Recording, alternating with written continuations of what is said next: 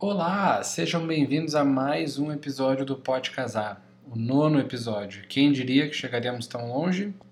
Então aproveita já e nos segue no Instagram e no Twitter, lá no arroba Pode Casar. Eu sou o Otávio. E eu sou a Ana. Hoje a gente vai voltar a falar de casamento, mas dessa vez sobre a parte financeira, que a gente sabe que não é exatamente romântica, mas ao mesmo tempo é extremamente importante para sustentar o romance. Eu confesso que essa parte sempre me preocupou muito, inclusive quando o Otávio me pediu em casamento em agosto de 2018, depois do sim, a segunda coisa que eu pensei foi: mas a gente não tem dinheiro. É, naquela época, eu já comentei num outro episódio, mas naquela época eu era bolsista de mestrado e a bolsa foi agosto que ele me pediu em noivado e a minha bolsa terminaria em Março. em abril, eu acho. É isso, abril. Então eu tinha uma renda mensal, só que aquilo tinha limite, né? Iria acabar. E eu ainda estava pensando, se eu não me engano, no que, que eu faria na sequência, se eu faria doutorado ou se eu iria procurar emprego, né? Desistir da, da carreira acadêmica, eh, pelo menos imediatamente, e voltar para a carreira corporativa. E no fim, foi o que eu fiz. No fim, spoiler, deu tudo muito certo, o timing foi perfeito. Eu lembro que eu recebi um, o, o retorno positivo, comecei a mandar currículo no fim do ano. E lá por dezembro, janeiro, comecei a olhar mais as oportunidades de emprego que eu gostava e mandar currículo. Aí fiz entrevistas, fiz provas, aqueles testes, coisa, e recebi um retorno positivo da empresa onde eu trabalho hoje, já faz um ano e meio, em março. Então eu tinha mais um mês, né, minha bolsa terminaria no mês seguinte, dia 18 de março recebi a resposta afirmativa. Não, dia 18 de março eu comecei efetivamente no emprego, então algum, uma ou duas semanas antes eu recebi a resposta afirmativa. E o timing foi perfeito. Eu lembro que a gente até se emocionou quando eu liguei pro Otávio para contar que eu tinha recebido recém, recém recebido a ligação dizendo que eu tinha sido aprovada no processo. E a gente até se emocionou assim, porque foi o timing foi perfeito assim. É, a gente queria casar em maio de 2020 e pelos nossos primeiros cálculos, acho que a gente vai se aprofundar um pouco mais nesses cálculos mas pelos nossos primeiros cálculos a gente não poderia casar em maio de 2020 a não ser que a Ana conseguisse o um emprego. Então tinha essa pressão de certa maneira. Mas assim, a gente já nós já estávamos juntos há oito anos, quase oito anos. E desde muito cedo, assim, desde sei lá dois anos a gente já falava um para o outro que um dia nós iríamos casar, um dia nós iríamos ter uma família e tudo mais, muito antes de eu pedir a Ana em casamento. Só que isso não aconteceu antes, além de, de não termos a maturidade emocional para isso logo no começo, até porque a Ana começou a namorar menor de idade. Um, a gente não tinha também várias outras coisas que eram bem importantes do ponto de vista financeiro. Então a gente deu prioridade para outras coisas durante os últimos anos antes de eu pedir a Ana em casamento. Então a gente precisava de uma consolidação econômica. Numa das, nas primeiras conversas que a gente tinha sobre casamento, eu ainda nem tinha um emprego. Eu precisava de buscar uma estabilidade profissional um pouco maior. A Ana precisava se formar, e aí logo depois que ela se formou, ela entrou no mestrado, então aí a gente já tinha a compreensão de que talvez não, a gente não precisasse esperar ela se formar no mestrado, mas a gente tinha que ter algum indicativo de que a nossa família teria uma renda fixa para após o final do, da bolsa de mestrado. É, eu confesso que mesmo eu estava dizendo que a gente já conversava sobre casamento há bastante tempo, para mim foi total surpresa, não fazia ideia que ele estava planejando me pedir em casamento. Eu achava que viria somente depois que eu tivesse alguma coisa mais fixa do que a bolsa. Porque um sentimento que eu sempre tive com relação à bolsa é do tipo de que forma é justo eu gastar esse dinheiro, porque eu recebia para estudar. Então, eu tinha uma certa cobrança assim de sempre me questionar se eu estava usando aquele dinheiro de forma justa. Embora muitas pessoas eu percebi que entendiam como um salário mesmo, né? Querendo ou não, acaba sendo o teu trabalho, a pesquisa, a dedicação exclusiva à pesquisa no período de mestrado e doutorado. Mas enfim, eu tinha algumas. Eu ficava me questionando o que, que seria justo e o que, que não seria. E eu achava esquisito juntar dinheiro para me casar com minha bolsa de mestrado. Não sei se eu faz. Eu sabia disso. É, eu não sei se isso faz sentido para todo mundo, mas eu achava esquisito.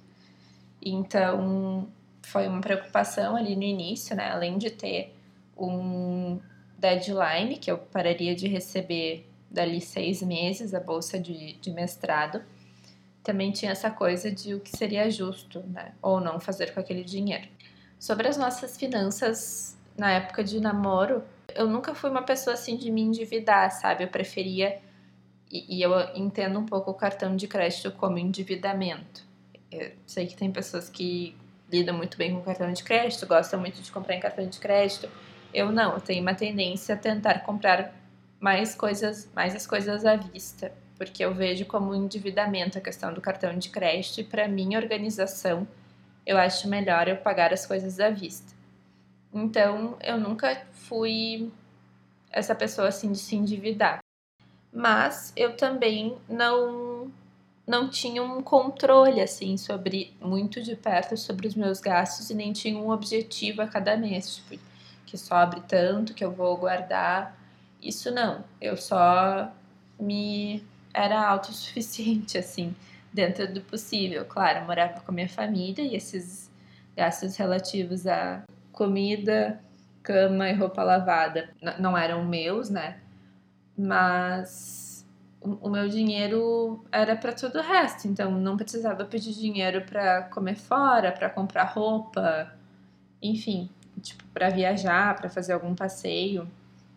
Então, quanto a isso, era autossuficiente mesmo, mas eu confesso que não tinha um grande objetivo de não, tenho que o que sobrar no fim do mês eu tenho que guardar não tinha muito isso. A não ser que eu tivesse um objetivo, tipo, estou guardando agora para comprar tal coisa, mas aí comprava e ficava sem um bom. sem o tal pé de meia no final das contas.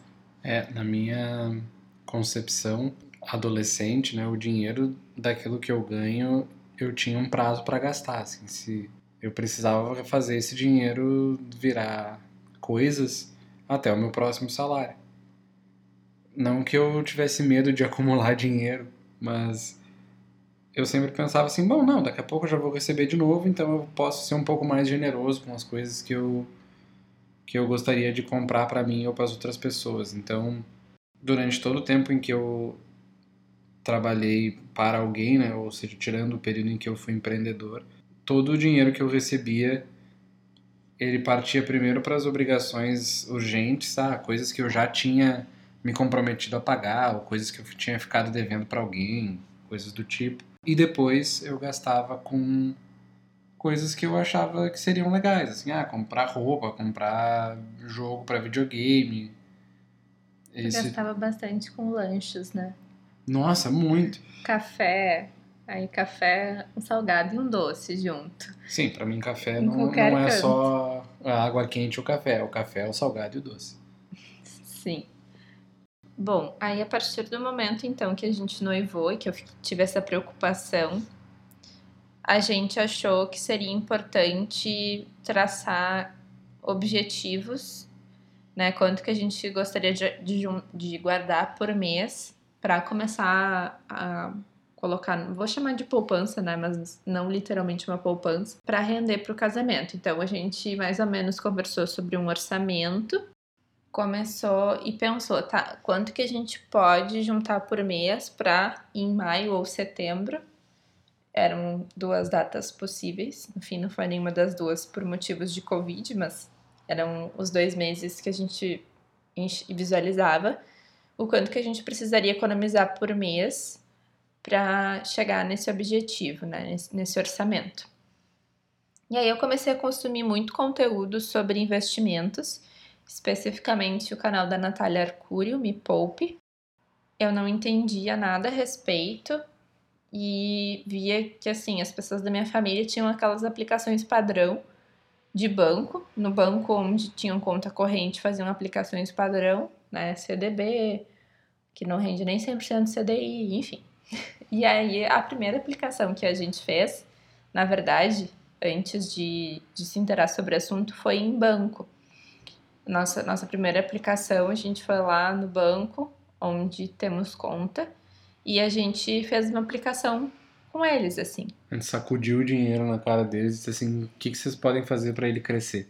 É, e eu me lembro de terem pouquíssimas opções que a gente poderia, tipo, a, a mulher nos deu duas opções. Três, três. Du é, umas duas ou três opções. E isso foi uma coisa que, quando a gente começou a investir via corretora, a gente viu que aquilo estava muito estranho, porque na verdade tem muitas opções, né?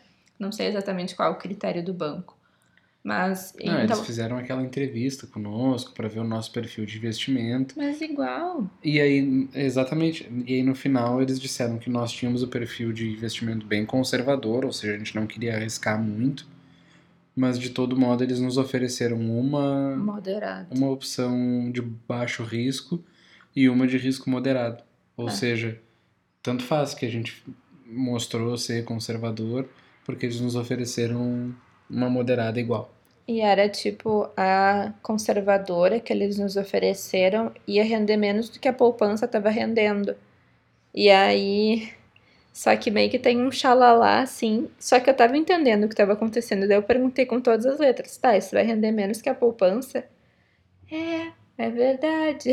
Daí eu, tá, então a gente não quer. Aqui. Aí a gente foi para outra, para esse outro fundo que ofereceram. E aí ficou lá, por, um, por muitos meses ficou lá, enquanto a gente estava tomando mais segurança. A gente fez uma aplicação inicial no banco e depois eu conseguia fazer aportes pelo aplicativo nessa mesma, aplica nessa mesma, nesse mesmo fundo, né? E aí, enquanto isso, enquanto a gente não se, não se sentia seguro o suficiente para fazer abrir conta numa corretora e começar a fazer os nossos investimentos de forma mais autônoma, sem o banco de intermediário.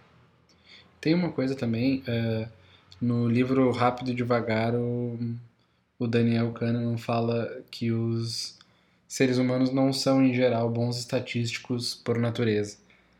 E isso foi bem verdade no nosso caso, porque se agora a gente consegue olhar para trás e dizer que foi uma má decisão de investimento, não que nos tenha custado, mas que nós não ganhamos todo o dinheiro que poderíamos com o dinheiro que investimos, na, nos primeiros meses, a gente via o saldo do nosso investimento crescendo e pensava, nossa, estamos ficando ricos.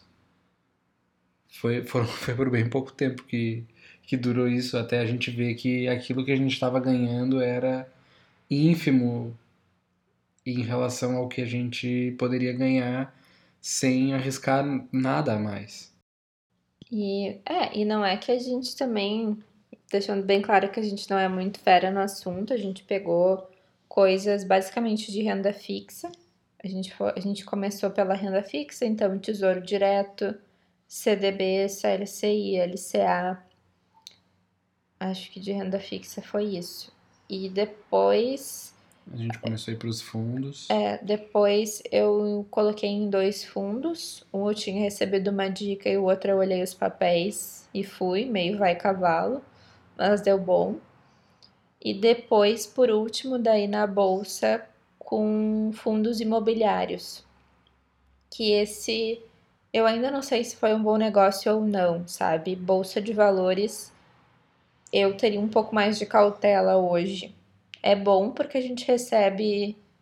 Eu não sei nem se é dividendos. Eu sei que para quando é ações é dividendos, mas eu não sei se no caso de fundos imobiliários é.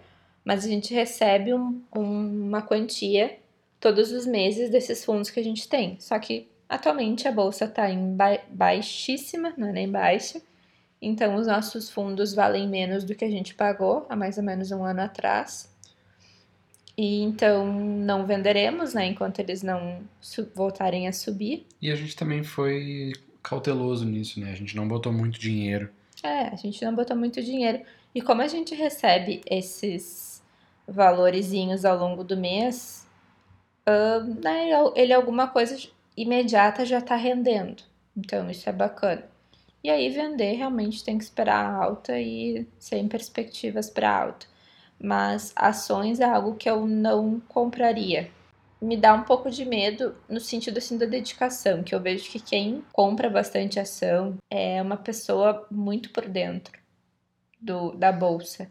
E eu não sou e não tenho muita vontade de ser também, tenho um pouco de preguiça. Então, eu tenho medo precisa de perder. viver para isso também, né? É, né? Eu, eu tenho medo então de, de perder dinheiro nesse sentido por falta de informação mesmo. E aí eu não, não compraria mais, não pretendo comprar mais fundos imobiliários nem ações no momento. E uma coisa importante, tem vários desses investimentos em renda fixa que tu não consegue, CDBs, LC, LCA, que tu não consegue, tu tem aquele prazo para ter o teu dinheiro e os teus lucros de volta, né? Então, se programa nesse sentido. Eu lembro que eu criei um lembrete no, nas nossas agendas de até quando a gente poderia investir em CDBs de 365 dias, sabe? Porque nosso casamento seria em maio e então, a gente estava então planejando tirar esse dinheiro para as despesas do mês do casamento. É, para ir pagando as coisas que a gente fosse contratando, né? Para ir pagando os fornecedores. Então eu coloquei, acho que até janeiro, para a gente aplicar em CDBs de 365 dias, que daí a gente teria o dinheiro, ainda tempo de pagar contratos e tudo mais. Então é importante ficar de olho nisso, assim. Tenha em mente que tem alguns investimentos que tu vai precisar esperar aquele prazo acabar acabar para conseguir tirar o teu dinheiro. Se tu quer algo que tu consiga resgatar a qualquer tempo, daí dá uma olhada em fundos, mas ainda assim tem dias normalmente não é tão imediato, né? Tipo sete dias ou até mais. É, dias para tu, tu ter na conta mesmo aquele dinheiro. Ou então tesouro, que daí também pode tirar a qualquer momento. Antes de voltar a falar sobre o nosso casamento e o planejamento financeiro, eu lembrei de mais uma coisa que a gente começou a mudar, ou pelo menos eu comecei a mudar, não vou comprometer a Ana com isso, mas foi só quando eu comecei a me preocupar com o nosso casamento, ainda antes de te pedir em casamento, mas quando eu comecei a economizar para comprar aliança, que eu percebi o quanto de dinheiro eu gastava com TED e DOC porque eu só tinha um banco e tudo isso era. E, e transferir do meu banco para qualquer banco pagava uma taxa, transferir de qualquer banco para o meu banco pagava uma taxa.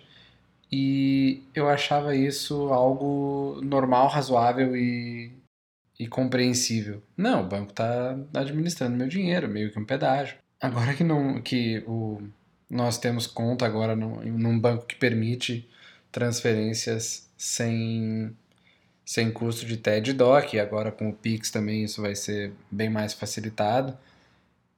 Eu olho para trás e penso, nossa, que loucura que a gente pagava, eu acho que era seis e pouco por uma transferência que poderia ser de 10, 15 reais. Enfim. Nossa, eu sempre fui muito canguinha com relação a isso.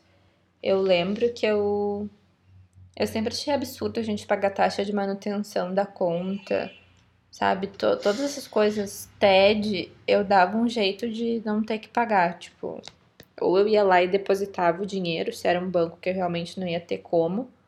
Daí eu sacava no meu banco e ia no banco que eu precisava depositar caminhando no caixa eletrônico, fazia o envelopinho depositava tudo para não ter que pagar esse valor de TED.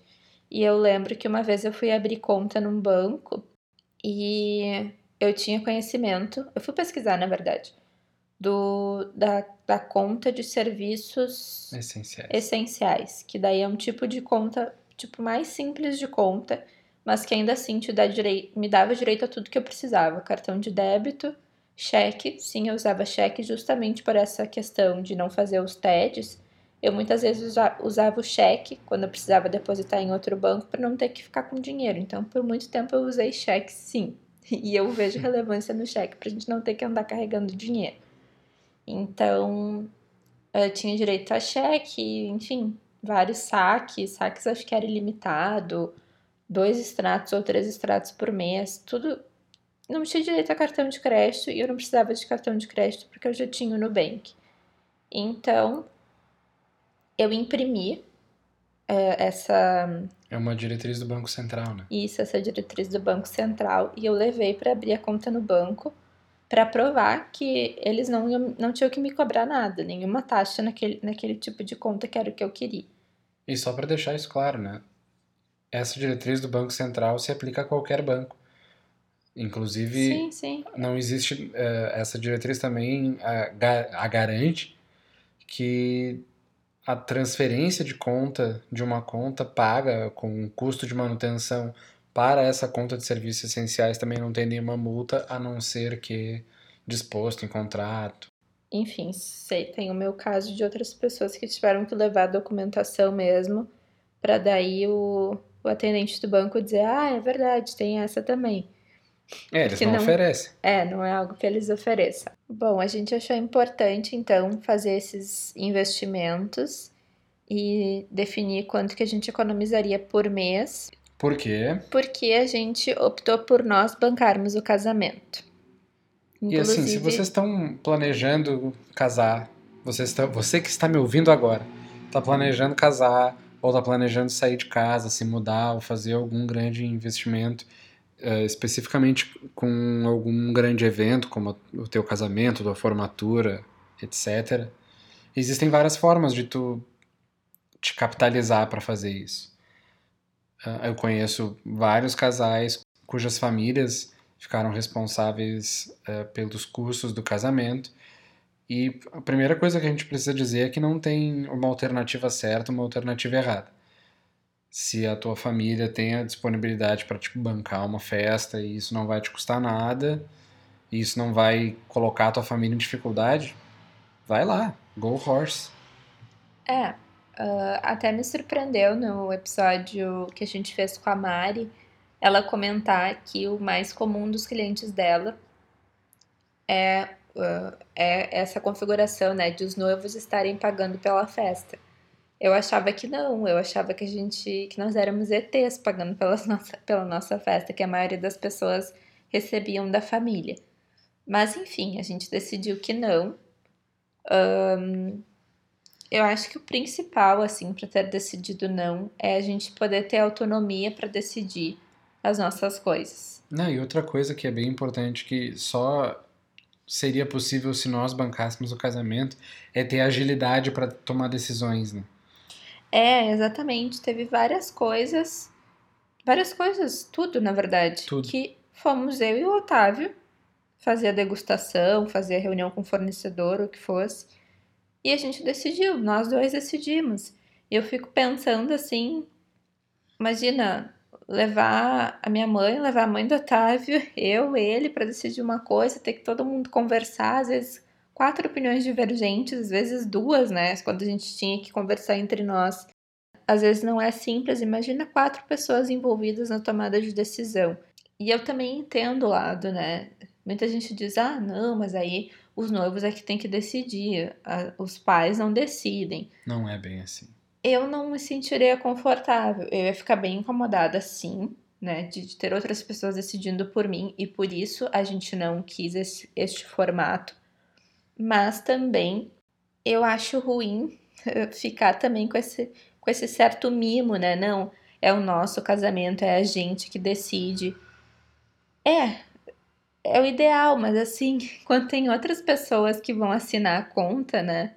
No final, elas têm poder de decisão, sim. É, e também tem uma questão de conforto, assim.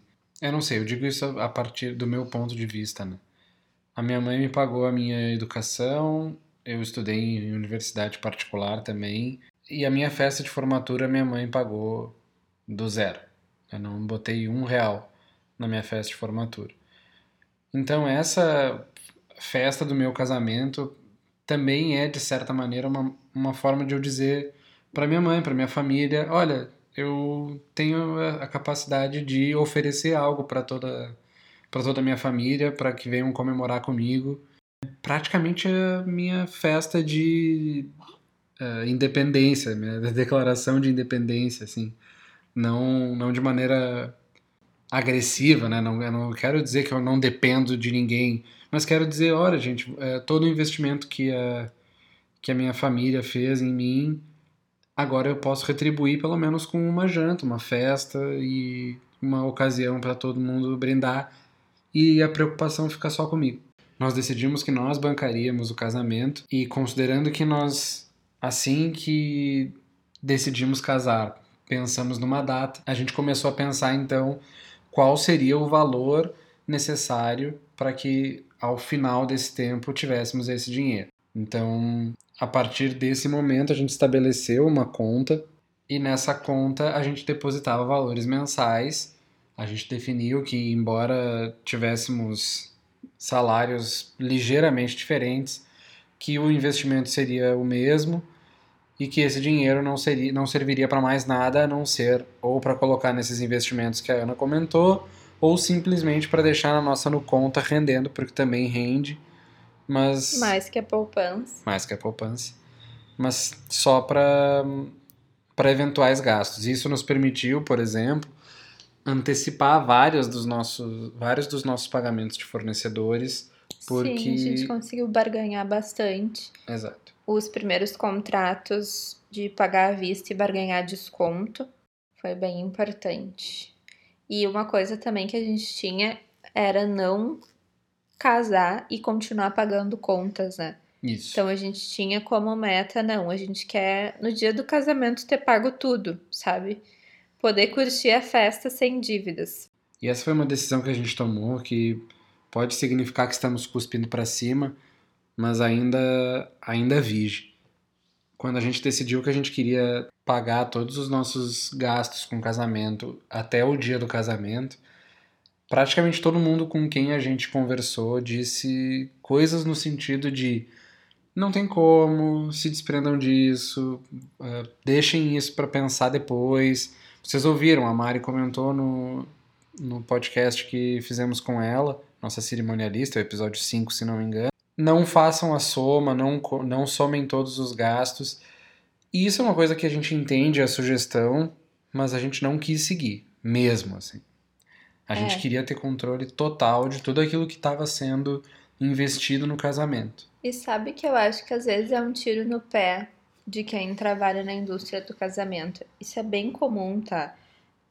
Eu até deve estar tá sendo estranho para quem tem determinadas óticas nos ver falando sobre dinheiro, porque é algo negligenciado e é até estranho porque é um se tu não presta atenção, vai muito dinheiro, sabe? Tem muito potencial para ser gasto dinheiro em casamento. Isso, isso dá para dividir em dois âmbitos, né? Tem, tem o dinheiro que tu gasta porque tu joga na cara do teu fornecedor, que é o teu casamento, que é o dinheiro que eu digo que é o dinheiro de enrolação que é quando o fornecedor vai te cobrar o triplo do que ele te cobraria porque ele sabe que é teu casamento e o fato de ser o teu casamento vai, vai deixar ele mais caro.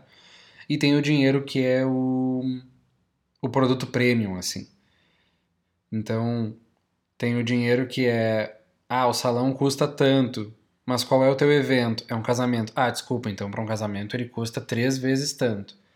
E tem o outro tipo de gasto que é tu vai comprar um pacote com X fotos pro teu casamento, mas se tu pagar mais 100 reais, tu vai ganhar uma caixa que vai, eh, em que vem o teu, o teu álbum. Se tu pagar mais 500 reais, a gente monta o álbum para ti. Se tu pagar mais 1.500 reais, a gente entrega o teu álbum no Canadá para tu poder ir buscar. Sabe, umas é. coisas meio piradas, assim. Sim, a gente faz álbum para as famílias, para vocês. É, e assim vai esses pacotes assim ad infinitum. Então, eu considero um tiro no pé, porque eu hoje vejo muitos casais extremamente racionais, sabe? E eu fico me perguntando se para mim, me agride um pouco quando eu sinto que os fornecedores estão pesando muito nessa coisa fantasiosa, sabe? Ai, não tem limites pro teu sonho, pro não sei o que. Eu sou pé no chão com relação a isso, sabe? Não me pega esses, esse excesso de fantasia e de eh, uma cultura do sonho, assim, porque eu fico pensando na realidade, sabe? E eu fico pensando o quanto que isso também endivida casais que se casam tendo que pagar as dívidas do casamento. Isso para mim nunca fez sentido. E eu sinto que, de repente, alguns casais com um perfil um pouco mais racional também uh, fiquem um pouco acuados nessa indústria que fomenta muito sonho, sabe?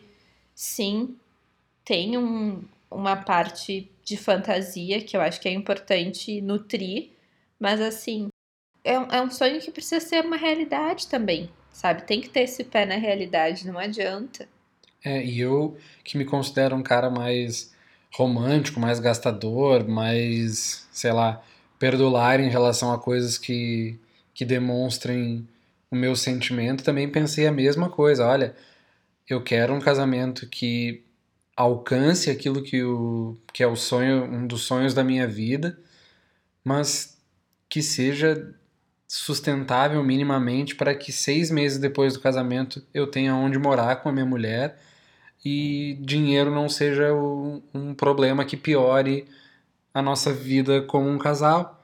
Isso foi uma coisa que eu não me lembro se foi um vídeo da Nath Arcuri que falou, se foi alguém que nos aconselhou em relação a isso, que falar sobre dinheiro e sobre as contas da casa e esse tipo de coisas são é um assunto bem difícil e é um assunto sério que precisa ser falado, que se não for pode dar muito problema. Não é não é falta de amor um casal que termina porque quebrou um relacionamento que acaba porque eles se destruíram financeiramente um relacionamento pode não sobreviver a isso. Então é melhor ter todas as conversas que precisam ser tidas a fim de que esse relacionamento não acabe por bobagem. Exato. Bom, então desde que a gente noivou lá em 2018, pouco tempo depois a gente já começou com esse objetivo de economizar X por mês. Foi no mês se, seguinte, eu Que acho, seria tá? o mínimo, né? Então, tem alguns meses que a gente acabou conseguindo por mais também mas via de regra, aquele valor que a gente definiu religiosamente todos os meses. Isso, e isso quer dizer também que a gente estabeleceu, como a gente previu quanto economizaria em todos os meses até o casamento, isso significa que a gente estabeleceu um teto para os nossos gastos também. Então a gente definiu que o nosso casamento não pode passar de X mil reais, porque a gente não vai ter como pagar. A gente não quer levar dívida para o futuro e isso foi uma tentação desde o dia 1. Não, mas então parcela mais vezes, então faz tal, de tal jeito, então bota no cartão de crédito até a perder de vista. E a gente tinha estabelecido então, e deixamos bem estabelecido, de que esse valor que tínhamos definido que economizaríamos não aumentaria. Veio o Covid e a gente teve que repensar a gente teve a oportunidade de juntar um pouco mais de dinheiro, então de aumentar o nosso teto um pouco. Isso. É, a gente. Eu, eu até pensei, e o Otávio também por várias vezes propôs isso: não, vamos aumentar a quantia que a gente guarda por mês. Só que eu achei que não precisava e argumentei, ah, eu acho que não precisa, porque a gente já fez aquele cálculo. Também, sim, a gente passou por algumas promoções ao longo desse período nos nossos trabalhos, mas também veio a casa nova, veio as coisas com a casa nova. E para não misturar muito as coisas, a gente não, a gente optou por não aumentar a quantia que a gente estava guardando para o casamento e aí direcionar sobras para outras coisas. Então, Além disso, uh, teve também, né? A gente adiou o casamento por um ano. Isso vai nos possibilitar economizar mais dinheiro até lá. E a gente vai. A gente alterou, querendo ou não, um pouco do nosso orçamento. A gente vai conseguir cogitar mais coisas. Tipo, Ilha de Drinks era uma coisa que a gente não tinha certeza. Vai ter, pessoal. E vai ter. Então, uh, podemos incrementar um pouquinho mais. E também a gente começou a receber contribuições espontâneas, que são muito queridas, assim, que as pessoas queriam ajudar. Era algo que eu não sabia como as pessoas iam reagir, a gente tendo essa postura. E houve um estranhamento inicial, né? A gente tendo essa postura de não, a gente que vai decidir tudo, a gente, a gente vai pagar tudo, logo a gente que vai decidir tudo, né? Teve alguns familiares que acharam um pouco extremistas e tal. Mas também, ao mesmo tempo, foi bacana ver as pessoas espontaneamente contribuindo, sabe? Daqui a pouco algum familiar dizia: Ah, Me passa tua conta. recebi um dinheiro, fiz um negócio tal, me passa tua conta, eu queria contribuir um pouco. E assim foi, assim, ainda é até hoje, assim. Às vezes a gente recebe umas surpresas muito queridas e a gente guarda tudo com carinho, procura alocar nos nossos investimentos. Agora, como falta menos de um ano, a gente já não tá mais aplicando em nessas coisas que retém o dinheiro, né? Tipo CDBs e tal. Mas que nem o Otávio disse, daí a gente põe na no conta, no mínimo, para render pelo menos mais que a poupança. Ah, duas coisas. Em primeiro lugar, isso quebra um pouco aquilo que a gente estava dizendo antes de que nós pagaríamos por todo o nosso casamento, né? A questão é que a gente decidiu que nós economizaríamos o dinheiro necessário para o casamento, não que a gente não ia permitir que ninguém nos ajudasse com nada. Até porque seria muito hipócrita da nossa parte dizer isso, considerando que durante os 15 primeiros meses do nosso noivado, que deveria durar 20, nesses 15 primeiros meses nós moramos com as nossas famílias que pagavam as nossas contas de luz, as nossas contas de telefone celular, a nossa internet, blá blá blá. Então a gente contou com essa ajuda. É, às vezes, né, a pessoa dizia, ah, o que, que vocês preferem? Que eu pague algum contrato ou que eu dê um dinheiro para vocês que eu coloque na conta e tal.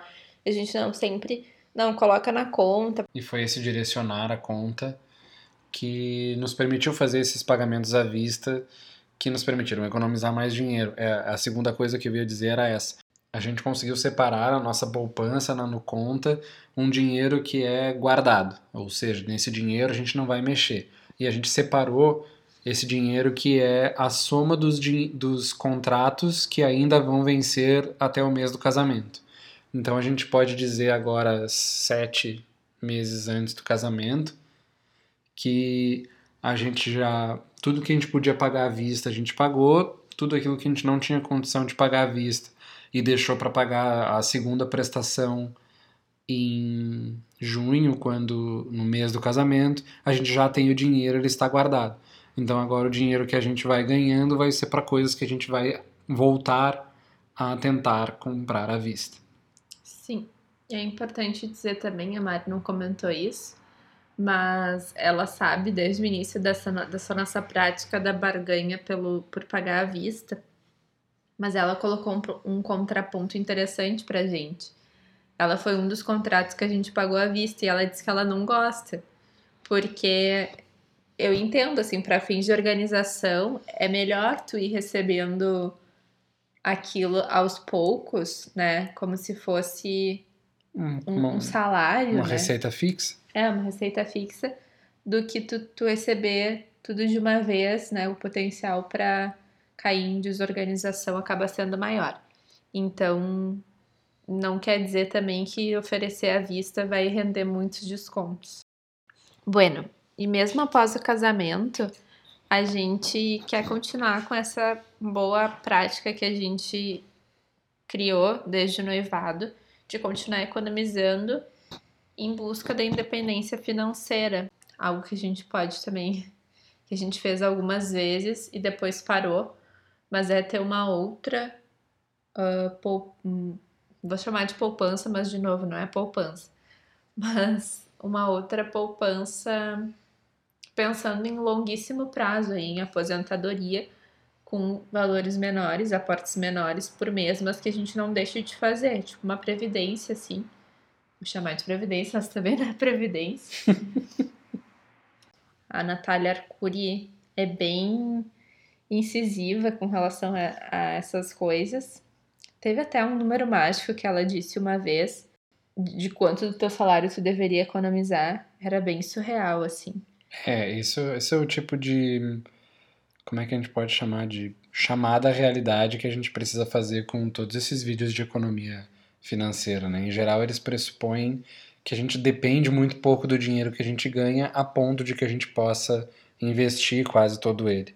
Tem uma matéria bem bem famosa do cara aquele que trabalhava na Google e se aposentou com 24 anos, 23 anos, porque ele economizava 99,8% do salário ele morava numa van, ele comia na empresa, era um negócio meio tipo surreal. Então acho que a gente tem que trazer essas coisas um pouco mais para a realidade e pensar: é, não, tem algumas coisas que têm aplicabilidade nas nossas vidas e nos nossos planos e algumas coisas que não tem. Ah, e uma outra boa surpresa também que a gente teve que vai nos fazer economizar é que o salão foi reformado. Nossa, sim. Nossa, como é que a gente ia esquecer isso? O salão onde vai ser o nosso casamento passou por uma baita de uma reforma iria estar incompleto no dia do nosso casamento se ele fosse em maio de 2020 e ele já está pronto. Faltam detalhes para ser para ser concluída a reforma e vai e ficou lindo. A gente já recebeu um vídeo de como é que ficou lá e ficou lindo. Ficou maravilhoso. Um dos grandes problemas do salão era a falta de acessibilidade. Vão ter pessoas idosas com mais dificuldade de locomoção na nossa festa e era uma preocupação de fato. E no fim, com tudo isso, deu tempo de o elevador estar pronto e algumas partes do salão que eram feias e que a gente teve um orçamento inicial de decoração maior para esconder esses pontos, saíram. Isso é emocionante, então, gente. Lembra que eu comentei até no episódio com a Mari? Lembra que eu comentei que a parte do mobiliário é ruim? Porque é cara. Porque ela é bem cara, tem muitas opções choice overload e tal, a gente conseguiu cortar muitas coisas do orçamento de mobiliário graças a essa reforma que modernizou um monte o salão, deixou muito mais clean.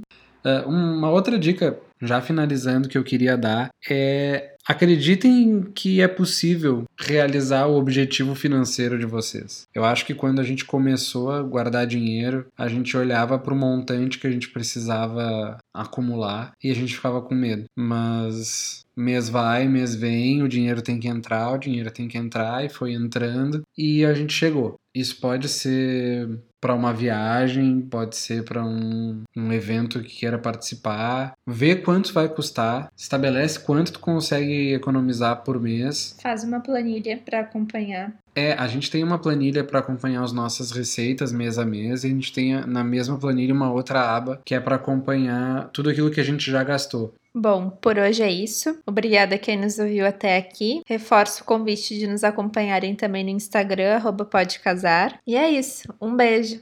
Beijo.